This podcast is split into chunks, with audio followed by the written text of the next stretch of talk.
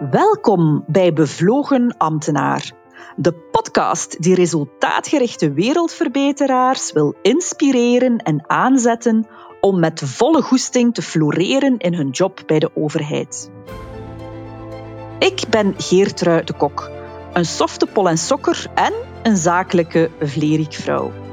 Dus net als een bevlogen ambtenaar ben ik een resultaatgericht wereldverbeteraar. Al ruim tien jaar mag ik als extern procesbegeleider bakens verzetten samen met de meest fantastische ambtenaren. Bij allerlei overheden en openbare instellingen breng ik frisse inzichten en maak ik ruimte voor bevlogenheid. Zo won mijn klant, de stad Gent bijvoorbeeld, de prijs van de Verenigde Naties voor Climate Change Action met speciale vermelding voor het participatieve karakter van het project. En ik ben daar best wel fier op, want precies daarvoor huren klanten mij doorgaans in.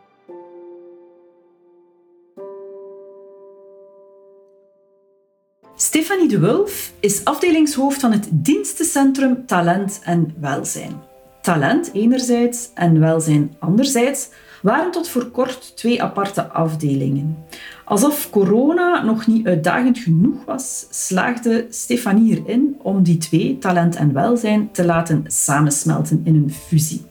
In mei vorig jaar was het zover en uh, Stefanie vertelt uh, met heel veel trots en terecht, als je het mij vraagt, hoe zij die afdeling uh, zo mooi bij elkaar heeft kunnen brengen en waar zij allemaal van dromen samen. Dus dat wil zeggen dat uh, Stefanie in een centrale functie werkt bij de Vlaamse overheid. Dus dat wil zeggen dat ze verantwoordelijk is voor een dienst die diensten verleent aan de verschillende departementen of entiteiten binnen die overheid. Binnen elk van die departementen zijn er ook nog eigen HR-afdelingen. En dat zijn dan de businesspartners, zoals men ze daar noemt, waar Stefanie en haar collega's mee samenwerken.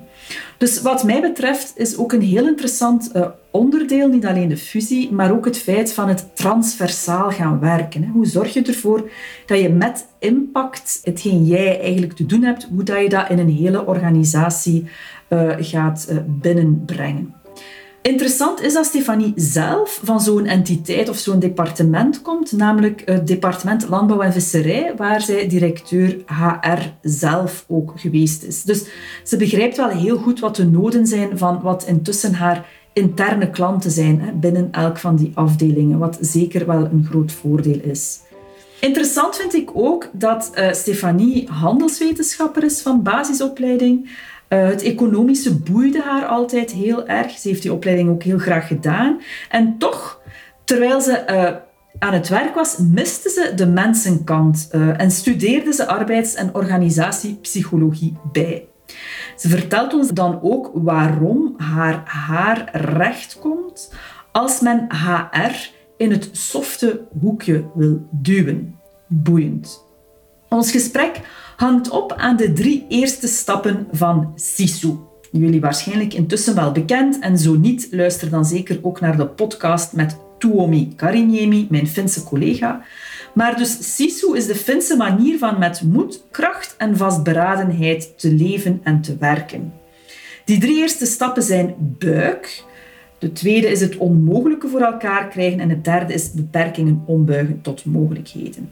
En buik hè, wil eigenlijk voor een groot stuk ook wel zeggen je talent, wie dat je bent, wat je drijft. Uh, en dus welzijn en talent zijn heel erg inherent aan SISU. Het is meer dan dat ook, maar het sluit er wel heel dicht bij aan, waardoor dat je ook voelt dat dit, of ik voel dat in ieder geval, dat dit thema um, haar als een handschoen past. Ontdek hoe uh, Stefanie ook wel al eens brokken heeft gemaakt en tegen het systeem aanvliegt, maar hoe ze daar door de jaren heen in gegroeid is en is leren mee omgaan. Misschien kan jij haar tips ook wel eens proberen. Ze kijkt dus met ons vanuit vogelperspectief uh, naar haar job en de overheid en ze geeft ons tegelijkertijd heel praktische tips en hints.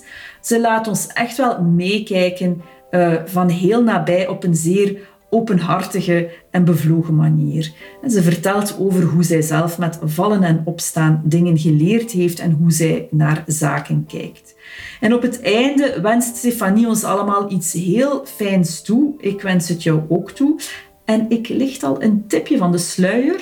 Het is oké als het niet oké is. Ik wens jou heel veel luisterplezier met Stefanie de Wulf. Dag Stefanie, welkom. Dag Geertre, bedankt om mij uit te nodigen. Graag gedaan. Stefanie, zoals bij iedereen begin ik bij jou ook met de vraag: ben jij een bevlogen ambtenaar? Goh, alles in mij schreef uiteraard ja. Maar ik merk wel dat het mij een beetje verlegen maakt, om dat zo te zeggen. Oei, verlegen? Vertel. Ja, ehm, ik heb uh, nooit echt geleerd om uh, te stoeven. En bevlogenheid, daar hangt zo precies toch wel wat stoef aan. Is dat, dat mag niet of wat? Goh ja, het is toch belangrijk om uh, je bescheidenheid wat te houden. Toch, ja. En vind je dat ook nodig, van die bescheidenheid goed te... Ja, er zijn natuurlijk zaken dat je fier op, op bent en dat je graag wil naar buiten brengen. Dat is absoluut geen probleem. Maar ik vind wel dat je daar niet in mag overdrijven. Omdat de dingen die je realiseert niet je eigen werk alleen zijn, maar vaak ook samenhangen met heel veel andere mensen die een steentje bijdragen. Ja. Maar samen bevlogen dan? Samen bevlogen, absoluut. Ja. absoluut. Ja. En het woord ambtenaar, hoe, hoe zit dat bij jou? Ben jij, had jij schroom om ambtenaar te worden? Of, of had je, waar voorbestemd of net niet?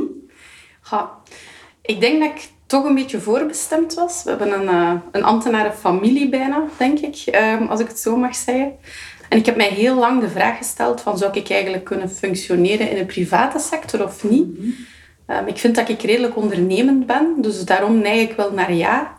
Maar anderzijds ga, heb ik toch altijd de ambitie gehad om zo voor een, een hoger maatschappelijk doel te willen werken. En zo heel commercieel werken, dat heeft mij eigenlijk nooit aangesproken. Dus waarschijnlijk wel. Bovendien werk ik eigenlijk ook al bijna Hans mijn loopbaan in de, in de publieke sector. Dus ik denk wel dat ik voorbestemd ben om hier te werken. Ja. En ook, ik hoor u zeggen van ja, ik ben ondernemend. Mag je dan niet ondernemend zijn als ambtenaar? Zeker wel. Liefst wel. Aha.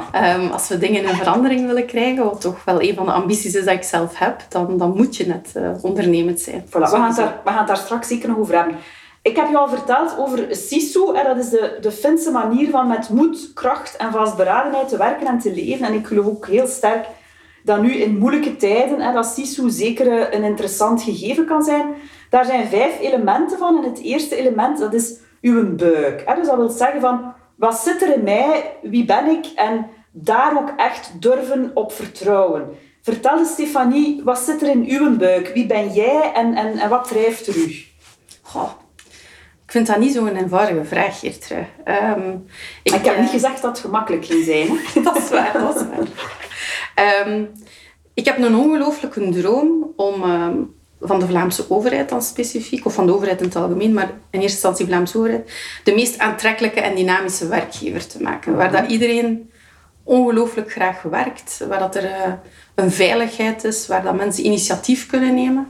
En ik, ik heb wel geleerd um, dat dat wel een evenwicht is. Zo die een eeuwige wereldverbeteraar zijn, dat vergt dat leven moet wat je zelf aangeeft. Mhm. Maar anderzijds moet je ook wel je nek durven uitsteken. En dan hopen dat je niet te veel brokken maakt. En dat gebeurt wel eens. Wat gebeurt er? Je nek uitsteken of brokken maken? Beide. Ja. Beide. Als je je nek uitsteekt, denk ik, kun je niet altijd zonder brokken eh, erdoor komen. Zeker in het begin van mijn carrière heb ik dat wel gemerkt als je aan het gaan bent, heel veel initiatief aan het nemen bent, houd je misschien niet altijd rekening door de snelheid dat je pakt met alle belangen die spelen. En dan kun je wel eens tegen de muur knallen. En is het niet soms ook nodig om brokken te maken? Ik denk het wel. Ehm, ik merk dat... Um, misschien een voorbeeldje geven. Vorig jaar heb ik uh, de kans gekregen om twee afdelingen te fuseren tot één afdeling.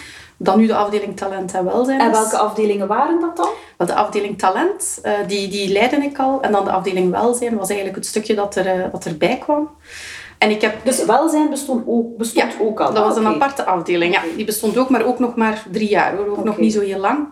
Uh, dus die twee afdelingen zijn dan uh, samengekomen. En ik, ik weet dat ik ehm, naar mijn baas ben gestapt en gezegd heb... Kijk, ik wil dat heel graag doen, die fusie, maar ik wil carte blanche krijgen. Oké, oké. dus er zit heel veel lef toch wel in die buik dan? Ik denk het wel, ja. En ook een enorme behoefte aan autonomie en dat vertrouwen krijgen om, om de dingen te doen die je gevraagd worden of die, die je wil uh, ondernemen. En heeft eigenlijk gezegd, oké, geen probleem, ga maar. Wauw. En dan, ja, je ziet dat al, uh, ik, ben, ik word daar ongelooflijk uh, gelukkig ja, dus voor de mensen die het niet zien, iedereen met andere woorden, haar oogjes blinken. Ja, ja klopt, helemaal.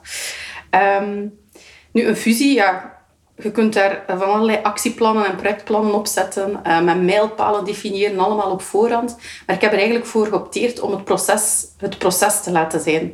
En ik heb eigenlijk geopteerd om eerst en vooral maar met de mensen te gaan praten, om te weten van wat leeft er, wat zijn de bezorgdheden uh, die jullie hebben, wat is er belangrijk voor jullie, om van daaruit pas te gaan kijken, oké, welke stappen zetten we dan idealiter?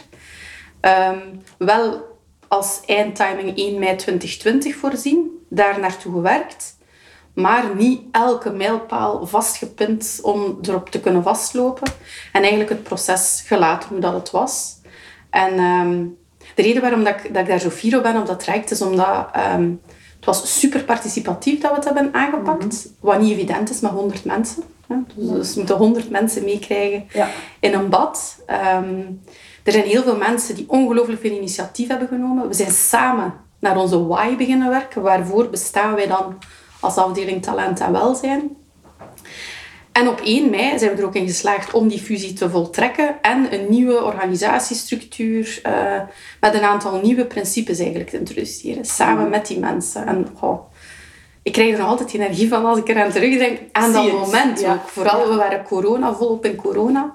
En dan nog was dat bij iedereen, oh ja, fantastisch dat we dat hier hebben kunnen realiseren. Wat was zo, als ik, als ik u zie hoe dat je straalt, als je erover vertelt, dan uh, ben ik ook wel heel nieuwsgierig om ook mee te geven aan de luisteraar. Wat waren zo succesfactoren volgens u? Of dingen waarvan dat je denkt van, dat hebben we goed gedaan of dat we misschien anders moeten doen? Ik denk het participatieve, uh, dat ik daar juist zei, dat is denk ik een hele belangrijke. Iedereen had een stem Iedereen kon ook beslissen om, om even ook niet deel te nemen op het moment dat het misschien wel wat zwaar was of dat, de kind, dat je met kinderen aan thuiswerken werd. Want die periode hadden we toen ook. Ehm, elke ehm, belangrijke stap werd ook heel duidelijk gecommuniceerd, kon terug feedback opgegeven worden om te kijken of dat we wel de juiste richting aan het uitgaan waren. Dus was een heel uh, moet ik dat zeggen, iteratief proces, mm waar dat er constant geleerd werd, bijgestuurd werd. Voortschrijdend inzicht. Voortschrijdend inzicht was heel belangrijk. En ik denk dat dat wel een van de grootste succesfactoren is geweest. Dat voortschrijdend inzicht, het echt luisteren naar de mensen en samen met de mensen dat realiseren. Want allee, ik ben heel fier op, op wat de mensen ook gerealiseerd hebben, want mensen hadden hun werk sowieso al. Hè. Als, als welzijn- en talentafdeling heb je heel veel werk in coronatijden. Met mensen die zich niet goed voelen of mensen die beginnen twijfelen of ze wel nog op de juiste job zitten.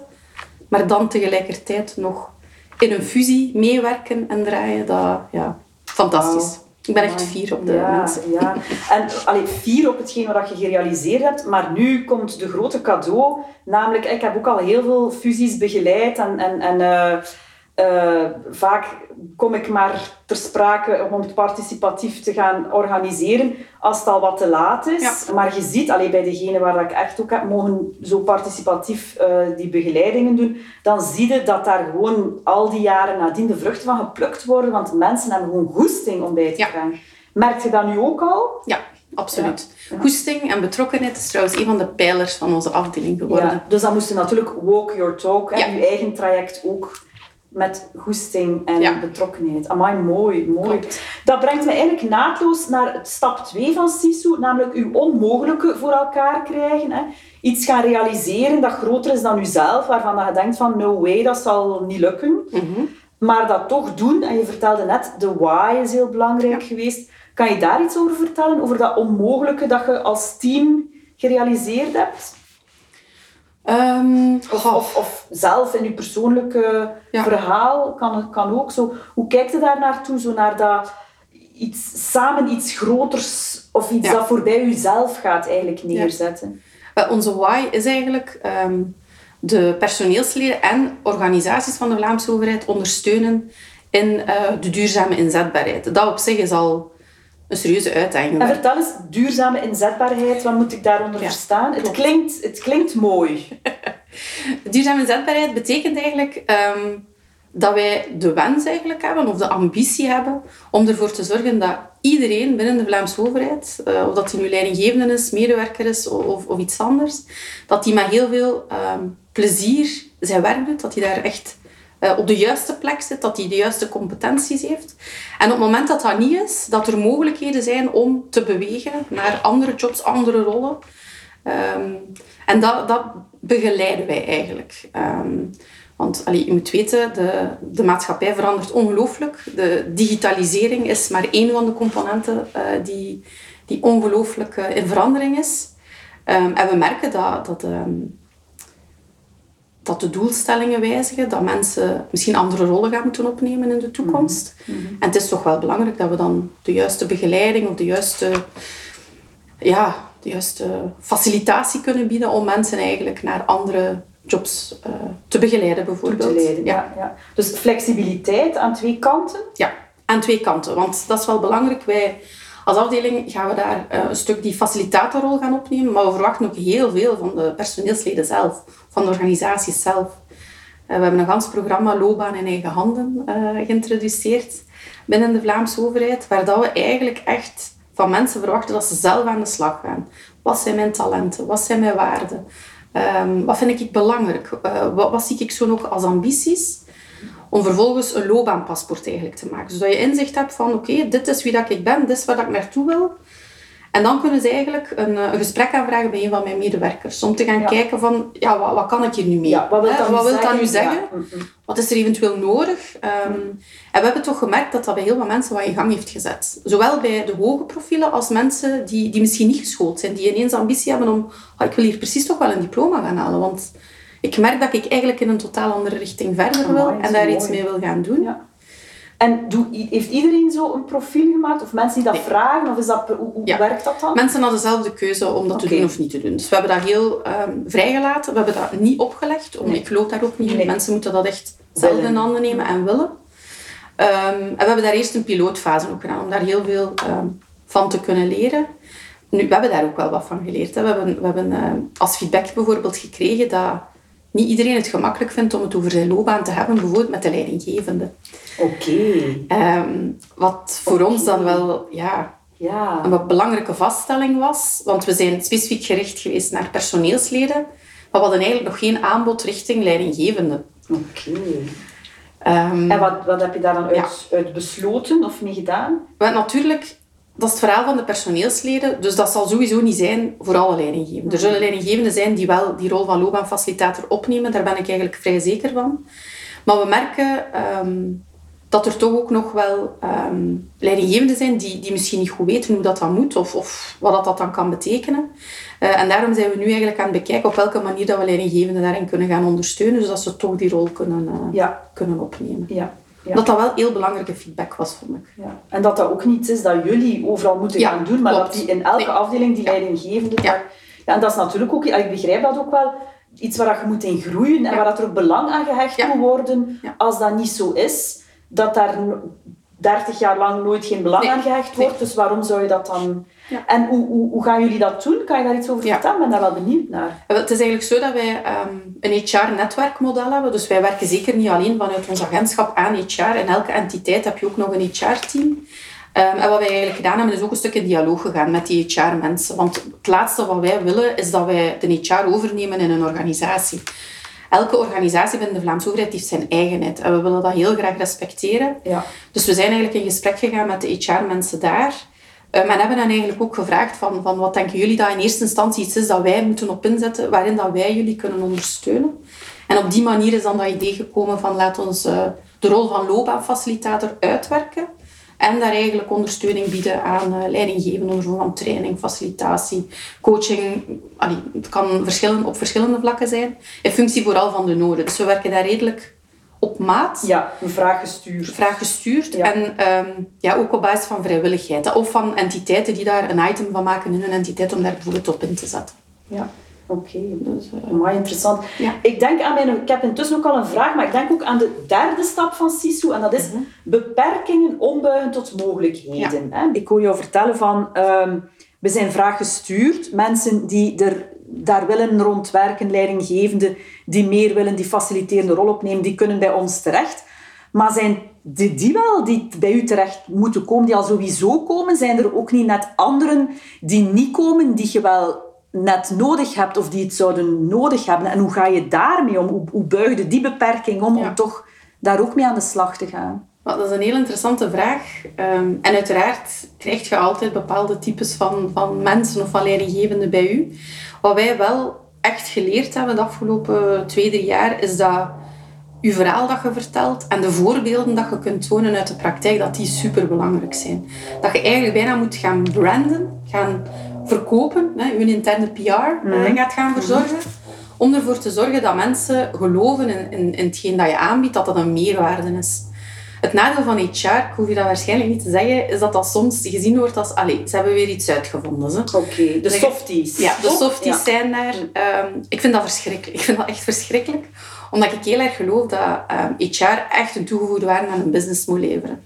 Um, dus waar wij nog beter kunnen in worden, dat geloof ik wel, is eigenlijk ervoor zorgen dat wij echt kunnen aantonen wat de, wat de win-win is voor een organisatie om ja. bijvoorbeeld leidinggevenden op die loopbaanfacilitatorrol in te zetten. Ja. Um, veel leidinggevenden zijn bang dat mensen gaan lopen. Oké. Um, ah, dus ze denken, moet dat potje gedekt houden en dan blijven ze wel. Of, oké, ja. Anderzijds ja, heb ik al gemerkt, ik heb ook al mensen die vertrekken uit mijn afdeling. En tuurlijk is dat niet leuk als dat, als dat hele goede mensen zijn. Maar je krijgt vaak evenveel goede mensen terug. Dus je moet het eigenlijk... je laat goede mensen naar een andere ja. Dus als je echt maar in je koker denkt, dan is dat natuurlijk jammer. Maar als je Vlaamse overheid breed denkt... klopt dan is dat eigenlijk fantastisch dat je die... Ik zou het ook nog een keer willen hebben over... Ik hoor u zeggen van... Uh, ja, maar dat, gaat, dat, zijn, dat is niet soft. Hè. Het is net dat menselijke... Ja. Uh, in het voorgesprek had je mij ook wel iets interessants verteld over jouzelf. En misschien is dat nog eentje dat bij uw buik past van de eerste vraag. Uw opleiding is ook wel een interessante op dat vlak. Vertel een keer. Ja, ik heb eigenlijk um, ervoor geopteerd als ik 18 jaar was om uh, handelswetenschappen te gaan studeren. Uh, ik had uh, Latijnse gedaan, dus helemaal geen uh, economie. Maar ik was heel erg geïnteresseerd door alles wat met economie en management te maken had. Dus ik ben dat gaan studeren, dan ja, beginnen werken. Maar ik merkte dat ik toch die menskant op een of andere manier miste, die ik in mijn opleiding veel minder had gehad. Ja. Um, en ik heb dan besloten om nog arbeids- en organisatiepsychologie te gaan bijstuderen. Oké. Ja. ja. Dus wat voor mij belangrijk is, is dat ik die een harde kant met die softe kant kan combineren. Precies. En zo eigenlijk wel een totaal plaatje daar kan uh, brengen. Ja. Ja. Dus de, dat softe verhaal, het zogenaamd softe verhaal, echt wel gaan binnenbrengen op een business manier. Dat is ook hetgeen wat ik zo boeiend vind aan de manier waarop dat die Finnen functioneren. Die zijn taking care en playing fair is een baseline. Maar die zijn potverdorie economisch ongelooflijk goed bezig. Op vlak van innovatie ongelooflijk goed bezig. Dus het is geen of-of verhaal. Integendeel, het is een en-en verhaal. Ja. Kan ik helemaal in volgen. Mooi, mooi. Eentje dat mij ook heel erg boeit bij het thema beperkingen ombuigen tot mogelijkheden. Hè.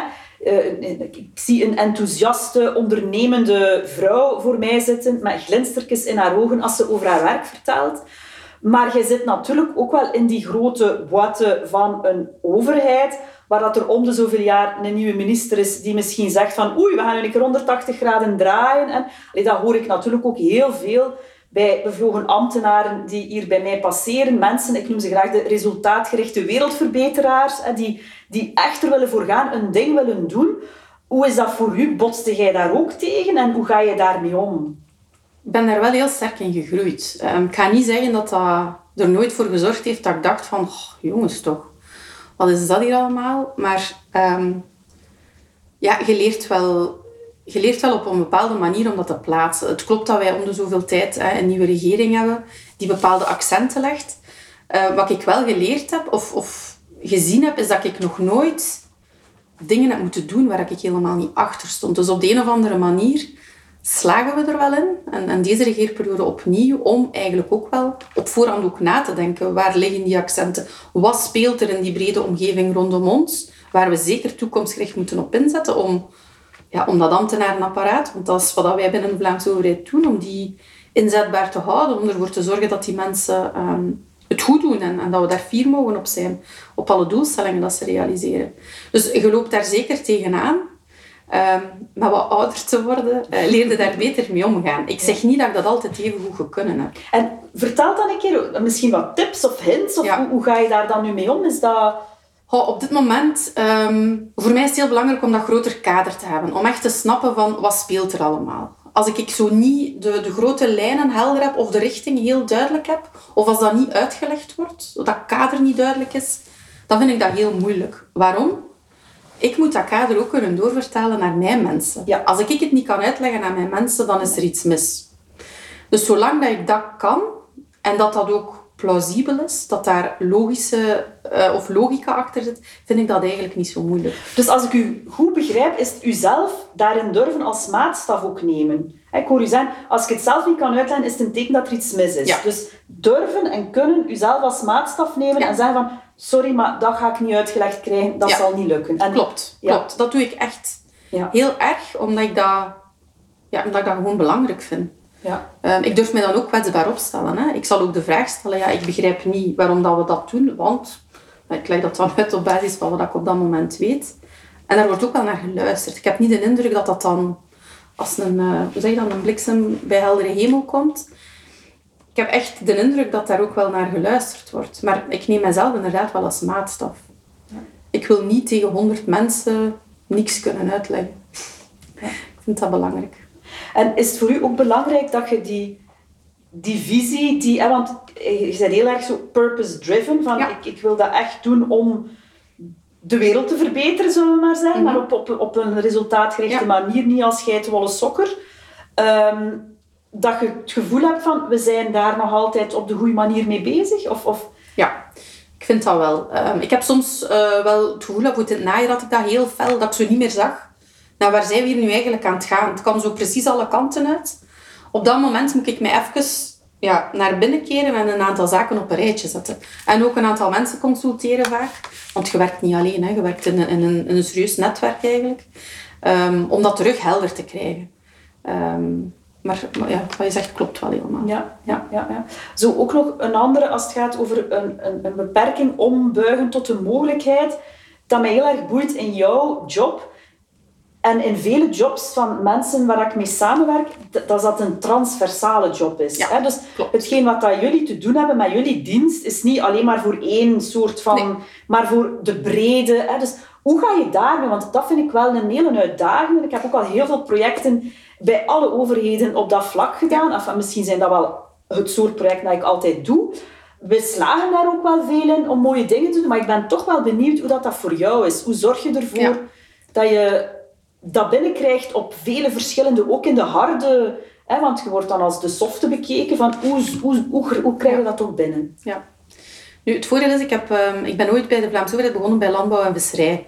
Dat er heel veel ingenieurs werkten en waar dat ik eigenlijk ook wel geleerd heb van dat het, het um, verenigen van HR met een business en de meerwaarde voor die business genereren heel uh, duidelijk was. Allee, of heel duidelijk werd. Daar heb ik eigenlijk heel veel geleerd. Was, werd u uh, toen ook al op HR bij Ja, dan was ik uh, directeur van HR daar. Ja. Okay. Dus daar heb ik eigenlijk heel veel geleerd. Wat dan een voordeel is, nu zit ik dan centraal te werken voor, voor de ganse Vlaamse overheid. Het feit dat je die een bril van decentraal werken hebt, is enorm rijk. Ja. Dat ga ik zeker niet onder stoelen of banken steken. Dus je weet heel goed wat dat die mensen allemaal nodig hebben, waar ze tegenaan lopen. En van daaruit kan je eigenlijk heel goed daarop inspelen. Ja. dat zal zeker zo zijn. Dus dat is één ding. Twee, wat ik moeten leren heb, is dat je niet voor iedereen goed kunt doen. Okay. Er zijn altijd zoveel belangen die spelen, zoveel dingen die er zijn, die je ook niet altijd kunt vastpakken, die, die ook niet altijd gezegd worden. Um, en daar heb ik in zekere mate vrede mee leren nemen. Ik zeg in zekere mate waarom, omdat ik het liefst zou hebben als je een, een, ehm, een goed verhaal te vertellen hebt, dat evidence-based is, waarvan dat je weet dat dat meerwaarde creëert, dan zou ik het liefst hebben dat iedereen daarin meegaat. Maar zo eenvoudig is dat, dat is hier gewoon een goed idee. Stelt dat niet in vraag. Ja, dat zou super tof zijn, maar dat werkt zo niet. Uh, dat heb ik geleerd. Uh, ik zeg niet dat ik me daar altijd goed bij kan neerleggen, maar ik heb daar wel mee leren omgaan. En wat, we, wat ik merk, wat veel beter werkt, is dat je eigenlijk op zoek gaat naar uh, organisaties die zelf een bepaalde vraag hebben waar dat je op inspeelt. Of uh, dat je een oproep doet aan entiteiten van kijk, we zouden graag rond, nu rond talentstrategie een aantal zaken uh, gaan onderzoeken. Wie heeft een bepaalde case, een bepaalde doelstelling die daarmee te maken heeft. En dan gaan we zo eerder per organisatie op, op weg. En dan heb je eigenlijk een aantal early adopters, zoals Ja. dat, genoemd wordt. Ja. En zo kun je eigenlijk soms wel je olievlek-mechanisme In gang zetten. in gang zetten. En dat werkt ook wel. Maar ik zeg niet dat we altijd op die manier werken. Soms ja, wordt ook gewoon iets beslist door de Vlaamse regering en dan, dan, eh, dan moet je ook dat gewoon doen. Eh, En lukt dat dan? Is dat, is dat soms niet moeilijk? Dat je iets moet doen waarvan je misschien toch niet helemaal... Ja, nu de beslissing die de Vlaamse regering neemt, ik, ehm, ja, als ambtenaar zit je heel loyaal. hè. Ik merk dat in de omgeving rond mij, als de Vlaamse regering dat beslist, dan zorg je er ook voor dat je dat uitvoert. Ehm, ik heb nog nooit gehad dat ik mij niet kon eh, verzoenen met een, een beslissing die genomen is. Ehm, wat je wel merkt, is dat er meer of minder weerstand is bij bepaalde entiteiten van de Vlaamse overheid. En dan is het belangrijk, wat ik eigenlijk bij mijn transitie ook gedaan heb, is dat je in dialoog gaat. Dat je echt in eerste instantie tijd genoeg neemt om te verkennen, wat zit daar nu allemaal? Waar moeten we hier allemaal rekening mee houden? En hoe matcht dat dan met het doel dat wij moeten bereiken? Hoe kunnen we elkaar daar tegemoet komen? Hoe kunnen we daar samen voor zorgen dat dat op een zo aangenaam mogelijke manier voor alle partijen gebeurt? Als je zegt transitie, dan je de fusie? De fusie ja, bedoel ik Dus dan, dat, de- als ik het dan goed begrijp, dat is echt zo in vogelperspectief heel erg vanuit onze why. Waarom doen we het? Ja. En van daaruit kijken, als we hoog genoeg gaan, dan Ja. kunnen we zien waar zitten die verschillende belangen en hoe kunnen we elkaar vinden. Klopt, ja. Mooi. Misschien ehm, zo nog een paar praktische tips voor de luisteraar. Ik hoor jou zeggen van... eh, ik heb daar leren mee omgaan, Mhm. hè, door de, met, met, met, met ouder te worden. Hoe heb je daar leren mee omgaan? Ja. Ehm, Heb je zo bepaalde strategieën die je toepast? Ik, ehm, ik vind het belangrijk ehm, om een, een goed netwerk te hebben. Om, en om bepaalde copingstrategieën te hebben, zoals ik dat noem. Dat is zoiets typisch vanuit de psychologie. Ik heb een, een heel warm gezin waar dat ik uitkom, waar dat mijn ouders ook ambtenaren zijn, waar dat ik daar regelmatig mee kan praten. Ehm, ik heb eh, een enorm eh, fantastische man die, eh, die graag met mij ook een keer spart over zaken waar ik tegenaan loop. Maar ik heb evenzeer collega's waar dat ik mee kan praten. Van andere entiteiten of van, van ons eigen agentschap. Waar dat ik het eens wel kan hebben over een aantal zaken. En voor mij werkt dat wel. En eh, vorig jaar heb ik ook de, de stap genomen om eh, naar een coach te gaan. Om mij te laten coachen. Dat was de eerste keer dat ik dat, dat, ik dat had gedaan. Eh, omdat ik merkte, de combinatie corona en dan toch wel een aantal uitdagingen op het werk, dat dat er toch voor zorgde dat ik iets meer nodig had dan, dan het netwerk dat ik al had opgebouwd. Ja, amai, mooi, Ja. mooi. En zijn er zo een paar dingen naar, naar die coach gaan, waar dat je, ja, die je meegenomen hebt, of, of, of die extra waren, en welke waren dat dan? Ja. Ehm, wat, wat heel opvallend was, is dat ik mij super verantwoordelijk voel voor alles en iedereen. Ehm, waardoor dat ik de neiging heb om ook alles en iedereen te gaan redden. Waar, hè, dat ik daar soms in overdrive ga. En dan soms zo teleurgesteld kan zijn als mij dat niet lukt. Ehm, Of als ze niet willen gered worden? of als mensen, niet willen, mensen of organisaties niet willen gered worden, inderdaad. Dat was inderdaad ook een hele eh, confronterende. Ja, ik denk dat je echt een bevlogen ambtenaar bent, eh, Stefanie. Dit hoor ik zoveel. Ja. Ja, Dat Dus dat inzicht heeft u dan wel Ja, stappen laten zetten. wel. Ik moet mij niet voor alles zo verantwoordelijk voelen. klopt. Ja. En hoe doe jij dat dan in de praktijk? Want je mocht dat dan wel weten, maar het is Ja. een verschil tussen het weten en het ook doen. Ehm, ik ben daar, ehm, door naar die coach te gaan, ben ik me daar heel bewust van geworden. En nu, ehm, ik reflecteer veel meer. Ik, ik neem echt een tijd op het einde van de week om na te denken, wat is er hier nu allemaal gebeurd afgelopen week? Wie en wat is er allemaal gepasseerd? Hoe ben ik daarmee omgegaan? En ik noteer ook in de loop van de week mijn energiemomenten. Of mijn momenten waar dat mijn energie minder is. En dan probeer ik dat wel een beetje te analyseren, maar ik probeer dat dan ook een plaats te geven. Het is niet dat ik daar dan Nee, nee, nee. een Hans weekend mee bezig, nee. dat, dat doe ik niet. De- zo ver ga ik niet. Nee. Maar het is wel heel interessant om je daarvan bewust te zijn, want dat is wel een training dat ik moet doen. Mhm. Het feit dat je dat nu weet, betekent niet dat je dat ineens zomaar kunt. En ook niet omdat je het drie maanden kunt, dat je het de, vierde Ja, maand nog altijd klopt. kunt. Hè? Dus dat is een continue... Ja. Ja. Ja. Wij noemen dat hier onthecht betrokken zijn. Hè, Dus die, dat betrokken zijn, want het, typisch aan een bevlogen ambtenaar is net dat betrokken zijn. En de dag dat je zegt van, het kan mij allemaal niet meer schelen. Ik hoor hier heel vaak mensen zeggen van, ik zou zo graag... Gisteren zei toch iemand tegen mij van, ja, eh, en allee, het was iets dat fout liep. En die, die, die collega die zei, goh ja, het loopt dan fout. En ze zegt, oh, ik ben daar zo jaloers van. Ik wou dat ik dat ook kon zijn. En dan zeg ik, jij daar eigenlijk echt jaloers van? En ze zegt, nee, eigenlijk niet, want ik zou zo niet willen zijn. Hè? Dus die, maar dat toch op een onthechte manier. En dus ik hoor u zeggen van, daar echt letterlijk een momentje Ja. de vrijdag voor te prikken. Klopt. En hoe doe je dat dan? Zet je je dan een half uur in uw zetel of aan uw bureau en Ja. schrijf je dat in een schriftje? Of, Ja. of hoe gaat dat dan? Ik heb een schriftje, inderdaad, sinds, eh, sinds vorig jaar, waar ik een aantal zaken neerschrijf. Ja. Ehm, en een aantal aandachtspunten opschrijf. Of een aantal dingen dat ik zou kunnen doen of ondernemen om mij daar nog bewuster van te zijn. Ja. Dus als ik jou goed hoor, als ik dan daar juist zei van ja, mijzelf als maatstaf durven nemen, dat is voor mij ook vanuit die een buik, Ja. die een eerste stap. Maar om jezelf als maatstaf te kunnen nemen, heb je ook stevigheid nodig, die dan in jouw geval ook haalt bij andere mensen, maar ook haalt gewoon door zelfreflectie en dan aan de hand van Ja. met een coach of, of zonder een coach, maar van echt goed daar bewust van te zijn. Ook van, ik mag mezelf als maatstaf nemen, is dat ook eentje? Ja. ja.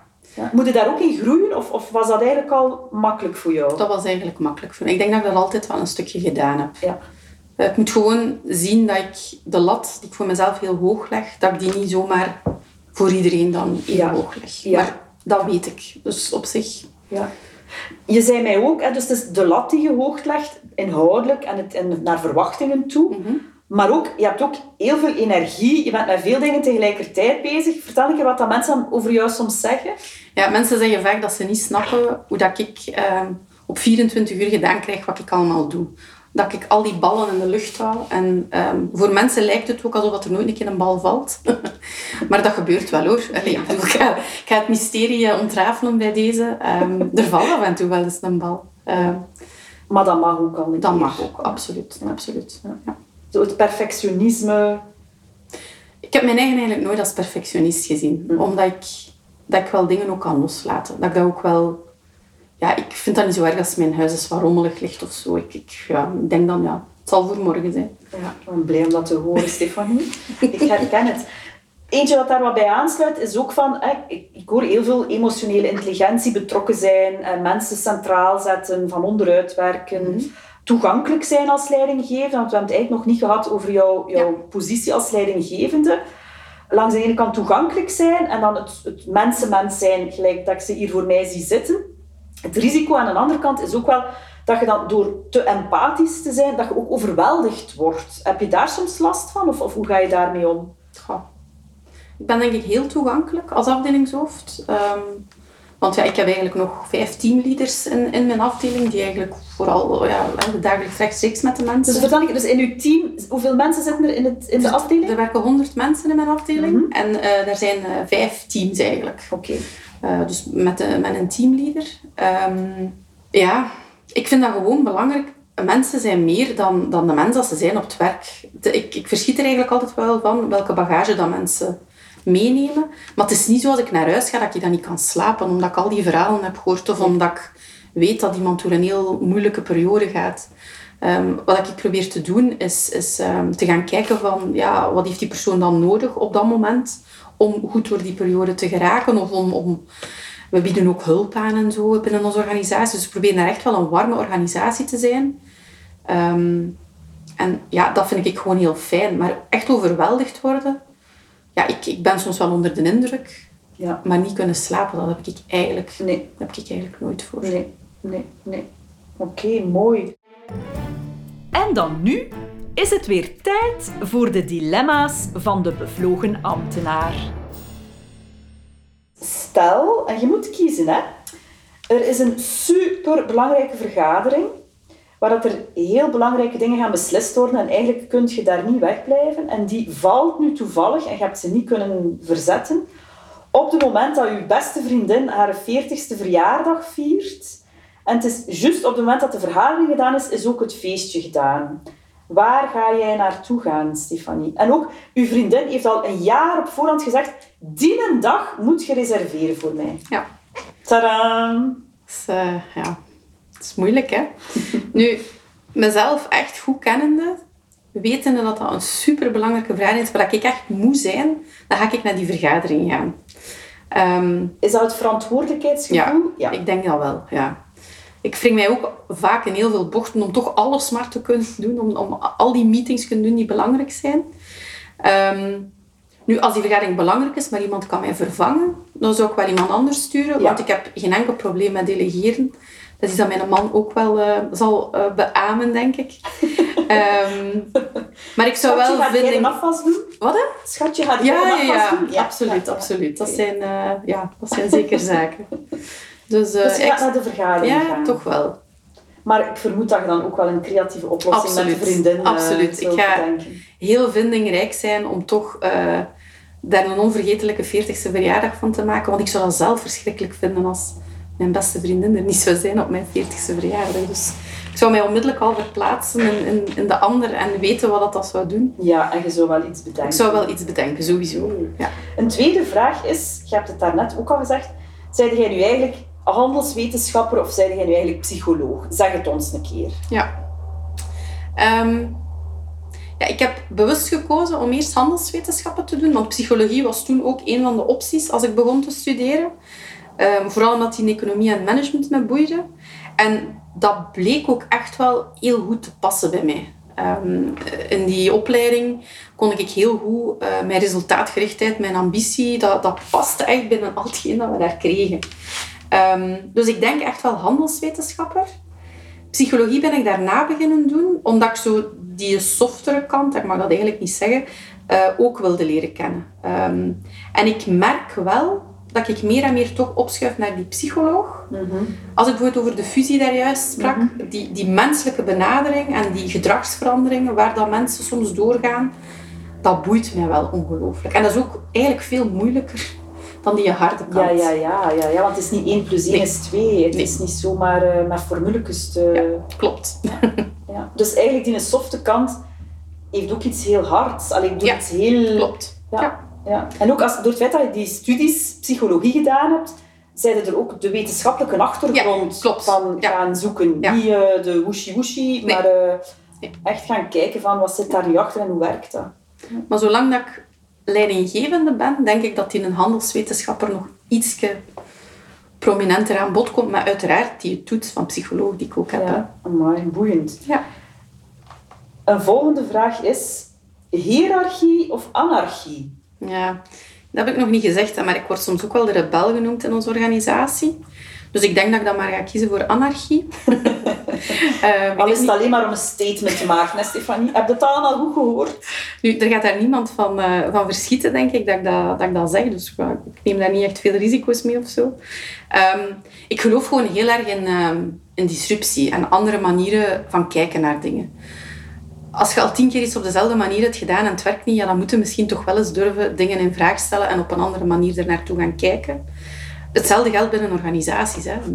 Wij zelf binnen onze afdeling, binnen die fusieafdeling, hebben ervoor geopteerd om ehm, heel weinig lagen eigenlijk te hebben. Dus na mij heb je gewoon vijf teams met een teamverantwoordelijke. Ehm, en hebben we eigenlijk de principes van gedeeld leiderschap geïntroduceerd. Omdat het belangrijk is dat iedereen zijn verantwoordelijkheid neemt en dat je die samen deelt en verdeelt, is dat eigenlijk voor iedereen veel fijner. Zeker als iedereen dan nog op zijn sterktes wordt ingezet in die, in die afdeling bijvoorbeeld. Dus, Maar ehm, dat is toch niet echt anarchie, hè? Allee, bedoel, het is wel mooi georganiseerd. maar Het is mooi georganiseerd. Het is mooi georganiseerd, Ja. maar ja, anarchie is misschien inderdaad wel heel straf uitgedrukt. Dus, En vertel, geef misschien een voorbeeldje. Als, ze zegt, als, als mensen zeggen van ja, onze, onze revolutionair is daar weer. Kunnen ze misschien een keer een vo- voorbeeldje geven? Waar zeide jij... ehm, Is dat misschien ook... Daarnet zei je ook van, ik vraag dan waarom. Ik weet Ja. niet, Zoiets? ik, ben, ik ben heel kritisch. Of ik word gezien als iemand die heel kritisch is. Ehm, maar als ik kritisch ben, is dat eigenlijk vooral omdat ik heel goed wil snappen wat de doelstelling is. Of waar dat men wil eindigen. En de manier om ergens te geraken, hoeft niet altijd op de traditionele manier te zijn. Eh, wat, wat bijvoorbeeld heel frappant is, ehm, vaak als er zo een fusie gebeurt binnen een grote organisatie, bijvoorbeeld binnen de Vlaamse overheid, dan gaan we beginnen met de organisatiestructuur als eerste uit te tekenen. Ja, Maar dat is zo absurd. Want je moet toch eerst weten wat wil je bereiken. Daarom dat wij met onze why, wa- waarvoor willen wij staan? En op het einde hebben wij pas onze organisatiestructuur getekend. Ja. Omdat dat moest fitten met al hetgeen dat we ervoor hadden Ja, gedaan aan participatief traject. Maar dat is een fout. Dat, allee, een fout. Ik vind dat een fout of een verkeerde redenering die echt heel vaak gemaakt wordt in heel veel grote organisaties. Niet alleen binnen de overheid, maar in heel veel grote organisaties. En dat, dat, ja, zo'n elementen binnenkrijgen of doen inzien, dat vind ik echt wel super interessant. Als je zo ziet Als je in gesprek bent met, met bijvoorbeeld een, een topambtenaar en je ziet van, ah ja, eigenlijk, dat is eigenlijk wel logisch wat hij zegt. Dat vind ik, ja, dat zijn zo van die ongelooflijk fijne momenten. Ja, ja.